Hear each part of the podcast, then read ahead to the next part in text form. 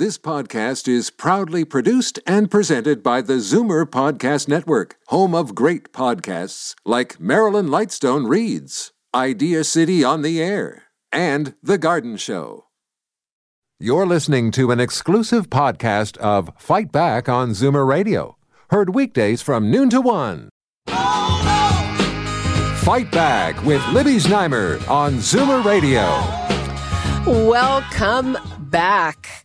There is a widening split between the province, medical authorities in Toronto, and the provincial experts who advise Premier Doug Ford on the issue of indoor restaurant dining in Toronto during the second wave of the pandemic. Dr. Eileen de Villa continues to insist that indoor dining is contributing to the spread of COVID-19 in the city and she wants it shut down. So do many epidemiologists and the Ontario Hospital Association. Meanwhile, Premier Ford is insisting he would like to see, quote, hard evidence before making an official decision to shut down indoor dining in Toronto. I, you better show me real, real good evidence. So I want to exhaust every single avenue before I ruin someone's life. Okay, well, what do you think? And would you go to an indoor dining restaurant. The numbers to call 416-360-0740, toll free 1-866-740-4740.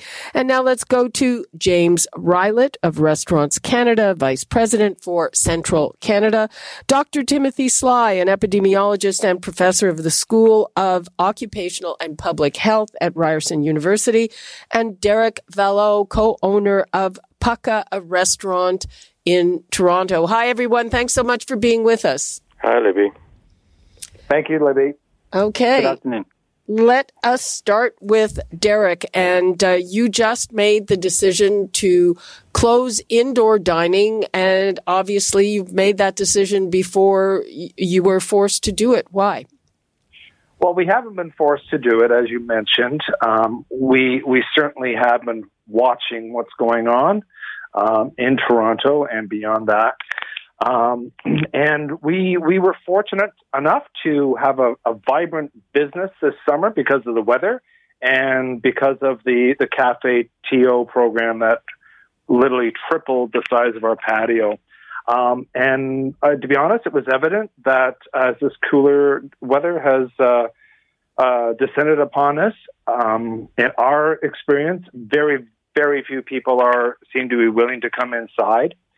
And to be honest with you, um, we we really felt that the the stress of managing um, guests in uh, in the dining room, um, upwards of maybe twenty or thirty people, because that's all we could have handled.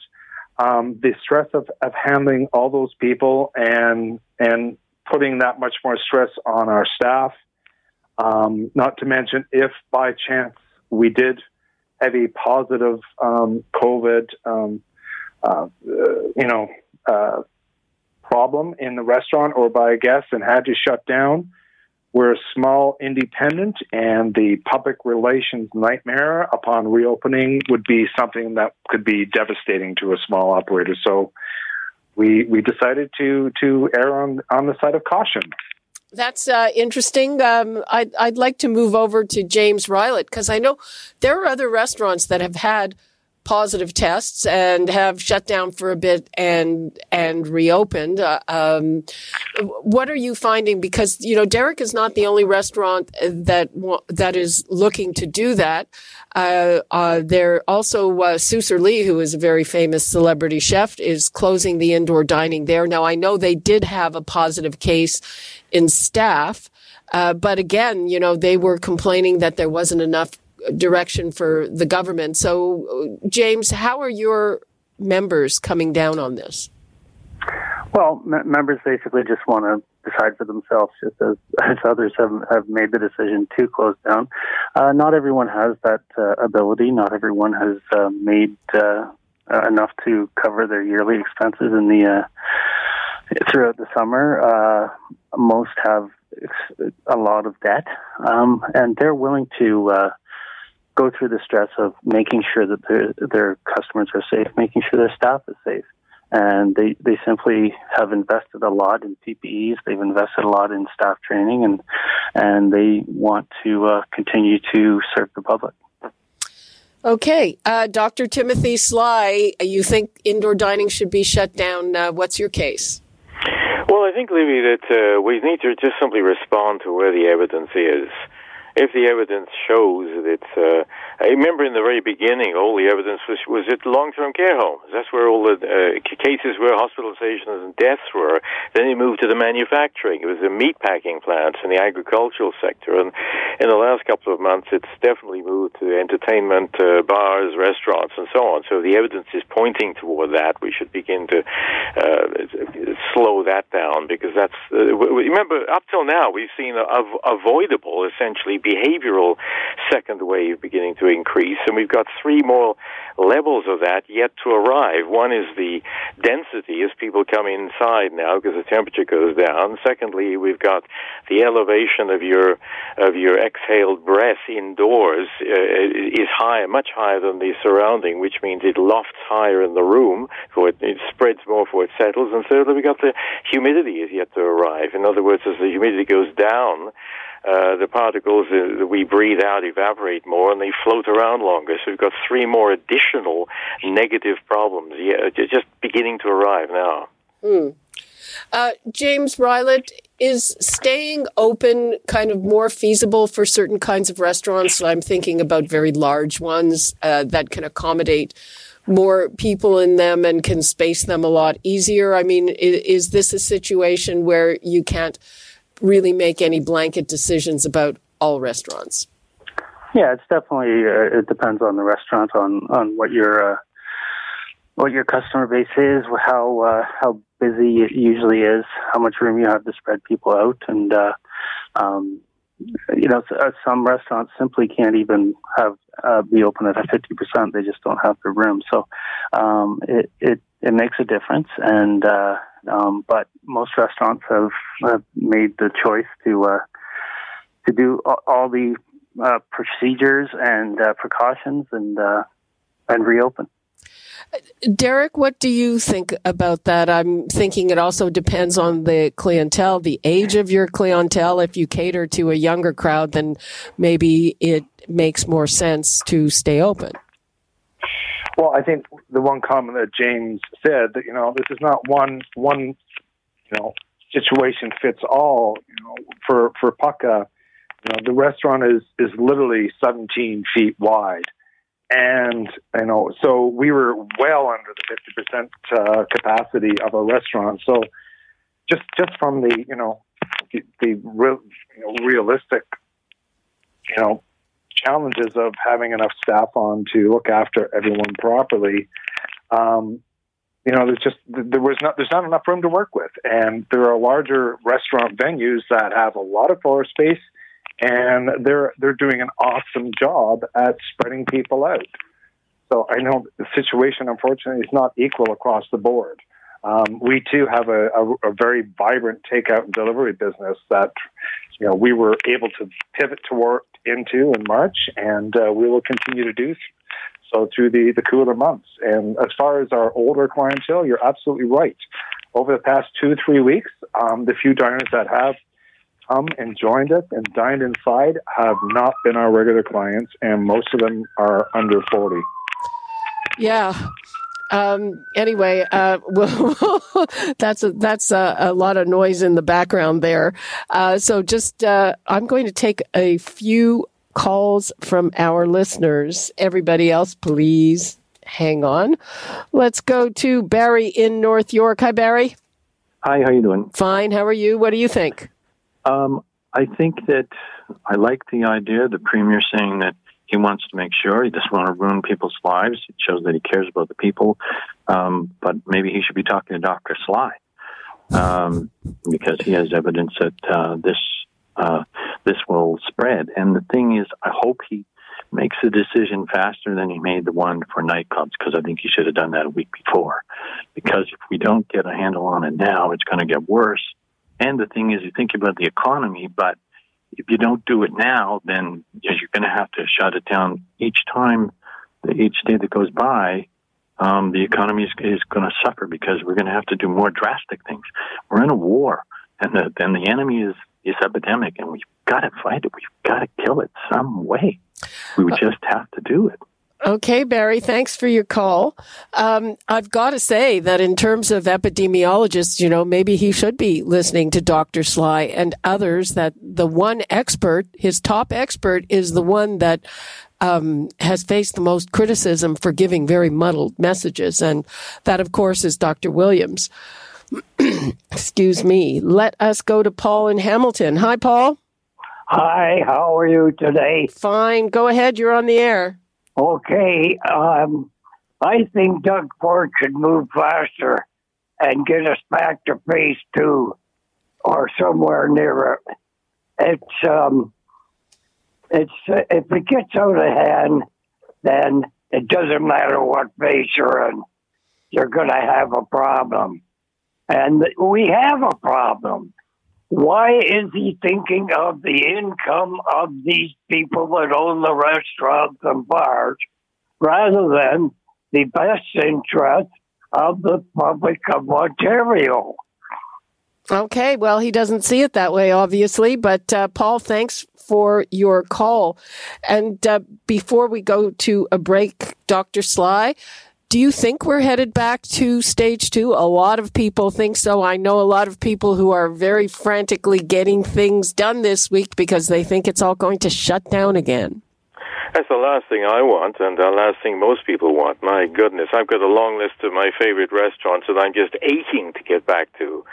But the, your first caller was right on, Libby. You've got some excellent callers there. Listen, every time we yes. get a, every time we get a case notified, it means that that infection took place about a week ago, roughly. Every time we get a hospitalization, that's uh, the infection took place about two weeks prior to that. And if we see a death, that's about five weeks before. In other words, all of the data we're getting is already one to five weeks old. So, in other words, there's uh, nastiness going on in the community that we don't even know about yet. We won't know for another couple of weeks. So, we've got to act now uh, to stop a bigger dumpster fire in the future. Okay. And Rudy in Toronto. Hi, Rudy. Hi, Libya. Yeah, if, if a restaurant has gone to the expense of putting up a plexiglass barriers between all the, the booths, and the, most of the, the seats are booths, and uh, the, the few tables are further away, is that not uh, safe enough? Because there is a restaurant in Lawrence Plaza that has done that. There are lots of restaurants that have done that. I am going to uh, let you go, Rudy, and let Dr. Sly answer that. Thank you. Yeah, I think uh, I think there's, uh, there are some situations where the people have got enough floor space that they might be able to stretch out like that. And, most small restaurants I know, the ones I go to all the time, just couldn't do that. You couldn't run a restaurant all evening with with only two tables occupied, you know, or three or something like that. You need far more. So I think we need to explore those kinds of possibilities if they can do that. But remember now, we're getting more more aware of the fact that it's the continued exposure, even to small amounts, that's that where we see increasing infection going on. So if you can do it, uh, you know, maybe there's a way to work around that on an individual basis. Uh, but but uh, not uh, not uh, the kind of the nestling up to the bar and ordering another beer with all of your mates and shouting to, in somebody's ear because you can't hear. That stuff should have gone a long time ago. I hope it has gone already. Well, they, they, they did make an order. this is, we were cheering because we've been trying to deal with this, you know, had nothing to do with COVID is that restaurants are just too noisy. And why do you need music blaring when you're trying to talk to your friends? And that is now verboten, which is good. Do you have any sense, Dr. Sly, of a scenario if we shut down restaurants? How many cases would that avert? Well, we don't know for sure, but I do know that, for example, one week, about two weeks ago, some data across my desk here that over of, of, of 45 clusters of cases that the uh, the case trackers were looking at, 45 clusters, 44 of them were in the bar, restaurant, and entertainment business. So clearly, the sector that uh, where this stuff, stuff is moving around in the community is that sector. It's not so much the manufacturer or even the nursing homes at the moment. Although they, we've got to watch those; they may be coming oh, yeah. back. Uh, sorry, Dr. Sly, you there? Yeah, I'm, I'm Oh, there. Yeah, oh, did okay. I cut out? Sorry. Yeah, I was just saying that out of about 45 clusters that they were investigating, some 44 of them were in the bar, restaurant, and entertainment sector. So clearly, that's the sector that, that the where the activity is happening at the moment.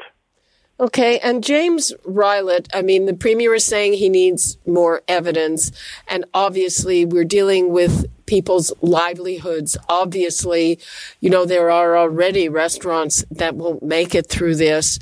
Um, what do you have to say in terms of, uh, you know, how would a decision like that affect your members? Or is it going to increase the numbers of those uh, who who can't survive?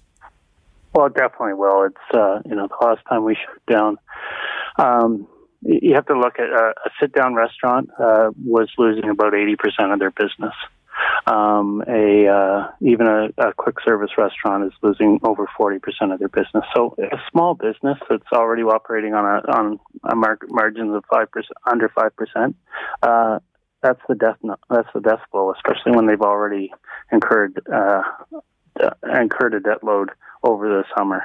Um, you know, we're not seeing those the numbers that uh, are being cited. Uh, the, even the city hasn't cited those. They've they've talked about uh, people that may have been in a restaurant and been, and they're not talking about outbreaks. They're they're simply saying this was an occurrence. So we need to see the data. I, it, no one seems to have the data that that is being quoted, and uh, it, it- unless until you have that that information, um, all through the summer, uh, all the cases and and the ri- when it started rising, they were linked to beaches, they were linked to home home uh, um, parties, they were linked to uh, weddings, and no one stepped in and said those must be closed. I didn't see the city saying that at the time, but now we we see a few cases where people ha- are happen to be in restaurants uh, and and have COVID and they want to shut the entire thing down. It just doesn't make sense. Okay. Derek, um, you are a, you know, much loved neighborhood restaurant. I have to say, I've been there many times, been on the patio. Um, you talked about the stress of trying to keep indoor dining open with all the restrictions in a small space. So what about the, the stress of, of how long have you, have you done all those calculations? You know, have you thought about how long this might last? Well, I, I, think realistically, we're we're into this for for the better part of of the winter, um, unless we see you know an, a, a significant turnaround in the daily cases, um, which I think would build people's confidence that it's it's safer than it is right now. Um, I, I think that's kind of what we're into. I think we're into a, a long, drawn out season. And you know, I think uh, unfortunately, um, as James said, there, there's restaurants that are that are barely hanging on by a thread right now, and not everyone has the same choice as, as some uh, restaurants do. Um, so I think you know, I, I hate to say it, I think we're in until till the springtime until we can, you know, return to outdoor dining where we have air circulating and uh, it's it's safer. Period. Hmm. It's um, a very uh, disappointing turn of events. Dr. Sly, in terms of numbers of cases, is is there any number that might be a tipping point? Well, in terms of uh, number of cases, that's always an unreliable business. However, on a day-to-day basis, I mean, look in the last uh, five days, we've seen roughly about 300 in on in in in this this area uh, new cases every day. Uh, that's not good news. We want to see three cases, new ones every day, not 300. Remember, that's 300 on top of the one before, and another 300 on top of the one before, the day before that. But I don't think it's necessarily the, the full winter into the spring. I hope that we can see this turn. See, in theory, in theory, if we had a complete 100% lockdown, something we would dread, complete, in, in two incubation periods, that's about 28 days, this pandemic would disappear from that community. Just think about that. We could actually squash it. The, the virus doesn't hang around. It doesn't stick to doorposts. It doesn't fly around like a fruit fly. It would just disappear.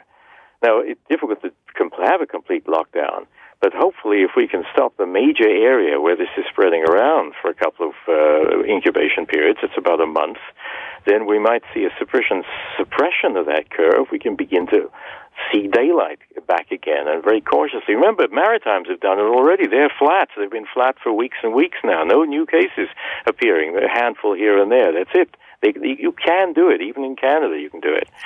And other countries can do it. Um, Australia uh, uh, went into their huge second wave, and they've brought that right back down to essentially zero again. So it can be done within a finite period of time. Let, let, let's aim for that. Well, there's that big maritime bubble that I don't think anyone's ready for. We're just about out of time, so uh, 20 seconds each to our other two panelists, uh, starting with James. Um, well, I just want to recognize that we need need the data. Restaurants are are suffering, and uh, um, we basically need to make these decisions, not not take them lightly. If it's decided to go down that road, um, then compensate restaurants for what they're giving up for the public good. And Derek. I think what I'd like to say is there there are lots of different ways to, to support your your local restaurants, um, whether it's you know takeout or delivery, or eating in a restaurant that's able to do it right. Um, make sure you're wearing a mask and make sure you're you're taking all the protocols that uh, that you know that are being recommended. Okay. On that note, we will wrap it up. Thank you so much, Derek Valleau, Dr. Timothy Sly, and James Rylett. Appreciate your time. Thanks, Thank you. Bye bye. Stay safe. Okay, everybody stay safe, and that's all the time we have for today.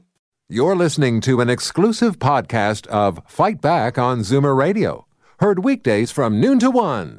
You're listening to an exclusive podcast of Fight Back on Zoomer Radio heard weekdays from noon to one. You're listening to an exclusive podcast of Fight Back on Zoomer Radio, heard weekdays from noon to one. This podcast is proudly produced and presented by the Zoomer Podcast Network, home of great podcasts like Marilyn Lightstone Reads, Idea City on the Air, and The Garden Show.